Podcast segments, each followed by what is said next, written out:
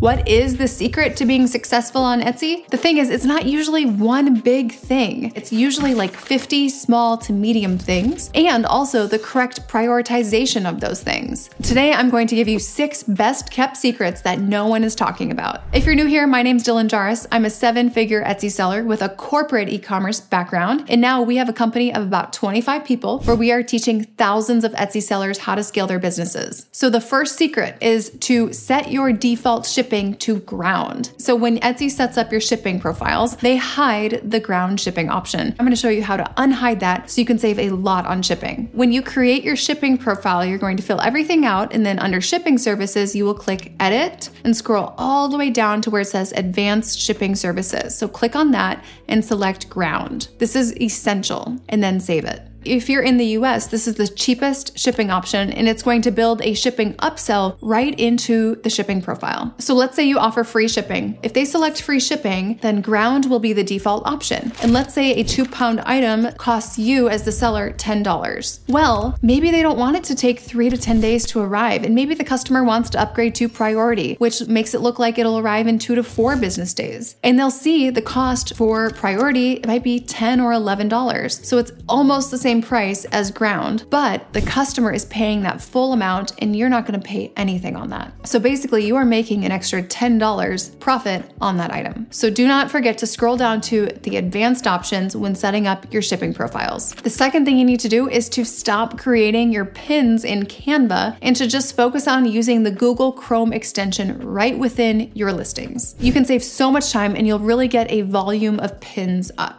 Now, disclaimer do not even try to drive traffic with Pinterest if your listings are not optimized and if the SEO is not fully in place. That would just be the biggest waste of your time. If you're curious to how well this Pinterest strategy works, check this out. Here's one of my listings where social media brought 62% of the visits, and that is over 106,000 visits. And when you dive in deeper, you can see that out of those 106,000 visits, Pinterest brought 105 thousand visits. So 99% of the traffic through social media to this listing came through Pinterest using this exact Pinterest strategy. If you're curious about this Pinterest strategy that is extremely fast and doesn't take much time, just reach out to us. The third secret is that you can absolutely have digital, print on demand, and physical products in the same shop. You do not need separate shops for these things, and I highly recommend actually not having separate shops and keeping everything in one shop as much as possible. This is especially the case if you are a one person business. If you have separate shops, you will dilute your efforts, and if you put 30% effort into each of these shops, you'll get 30% of the results. So, keeping a variety of categories within the same shop just requires that you are serving a similar type of customer in that shop. So, I recommend recommend, as long as the customers are not in opposition, try to keep it in the same shop. So I use this example of farmers and brides, maybe not the same shop, but if at all possible, keep things in the same shop. All right, the fourth secret this is very straightforward. If you have been on Etsy for three months and you have no sales, I would recommend starting a new shop. Or if you have been on Etsy for six months or longer and have less than 10 sales, I would recommend starting a new shop. This is because Etsy does give you a boost in search results where you're ranking in your first couple of months. So sometimes it's just not worth trying to swim upstream, trying to revive an old shop when you could just get started on the right foot with a new shop today. In three months months from now, that new shop would get a lot further than that old shop. The fifth best kept secret is if you are selling physical products, and it is to go to raise.com or gift card granny, I know, to buy discounted gift cards for buying your inventory. So look at where you purchase your materials and check out sites like raise.com where they sell discounted gift cards. So you could buy a $50 gift card to Michael's for $40 and you're saving that $10. The reason we do this is because then you can stack these discounts. Let's say you either have a reseller's permit or maybe you are military or a teacher and you get those discounts. Well, you can apply those discounts and then pay with a gift card that is already discounted. So you are basically stacking your discounts. So, for example, when you shop at Michael's and something is 70% off, that's considered clearance. So you cannot stack discounts like the military discount with that. But you can use a discounted gift card to pay for those clearance items. And sometimes we would get those Michael's gift cards for up to 30% off. And then at Michael's, if things are 60% off or less, lesser of a discount, then it still is able to be stacked with the military discount or teacher discount. And then on top of that, you use the gift card to get another percentage off. Now, the best time of year to check out these gift card reselling sites is right after Christmas. There's a big influx, and the pricing on those sites, it really depends on supply and demand. All right, the last best kept secret that no one's gonna tell you is that you are better off not picking a niche. People will tell you to pick a niche because I believe that is the lazy way out.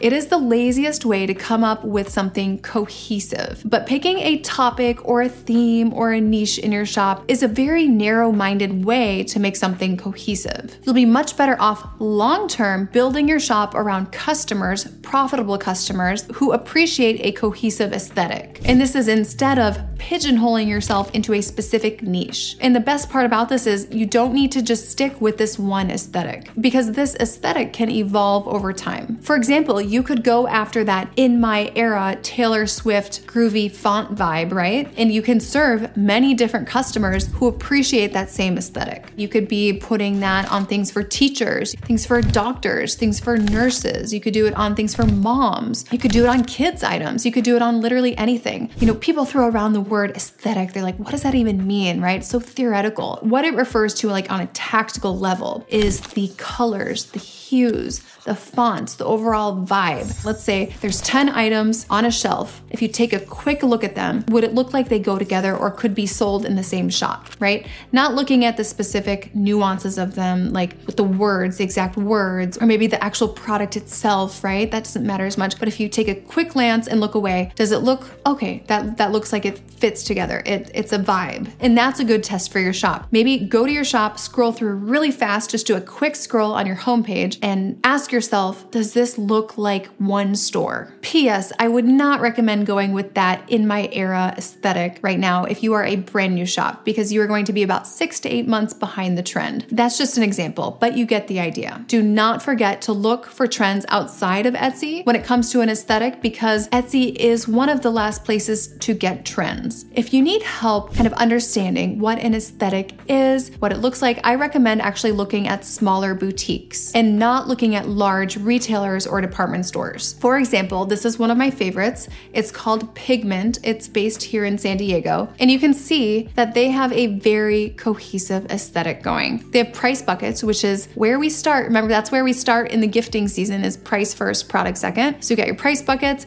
we got your customers, so best friends, hostesses, fashion lovers, plant lovers, decorators, dog lovers, kids, homebodies, students, guys, stocking stuffers, right? They're serving many different types of customers in the same shop. But when you look at the aesthetic, they have all different types of items, but they all are very cohesive, right? And the way they picture it, it's kind of in an ombre, you know, rainbow color scheme, which is really cool. And you can see, you know, they have many different types of products. They're not all going with one theme, but they keep it cohesive with with the merchandising, with the photos, with the pricing, with the hues, with the fonts, right? So they sell to all these different people. Mom moms, plant lovers, wine lovers, coffee lovers, but all these people appreciate the same vibe and aesthetic. So there's very different niches within this boutique, and there's very different customers that they serve within it, but they all have a similar appreciation of the same vibe. That is the way to go with your Etsy shop, and that way you can evolve over time and stay ahead of the trend so that you stay a market leader instead of just picking a niche and serving only people who fit within that box. You're gonna have much more consistent consistent revenue and you're gonna grow in a much faster way if you do this instead of picking a niche. All right, I hope you enjoyed these Etsy secrets. If you'd like to connect with us and get more value for your Etsy shop, follow us on Instagram at Dylan Jahraus. And we're actually currently running a giveaway, so go over there and check the pinned posts at the top of the feed. Also, every week we like to spread awareness of our followers' shops, so we will promote your shop for free every single week. So if you want to learn more about how to get involved in that campaign, it's totally free. Just go follow us on Instagram Instagram and check out our pinned posts. All right, we'll see you guys in the next video.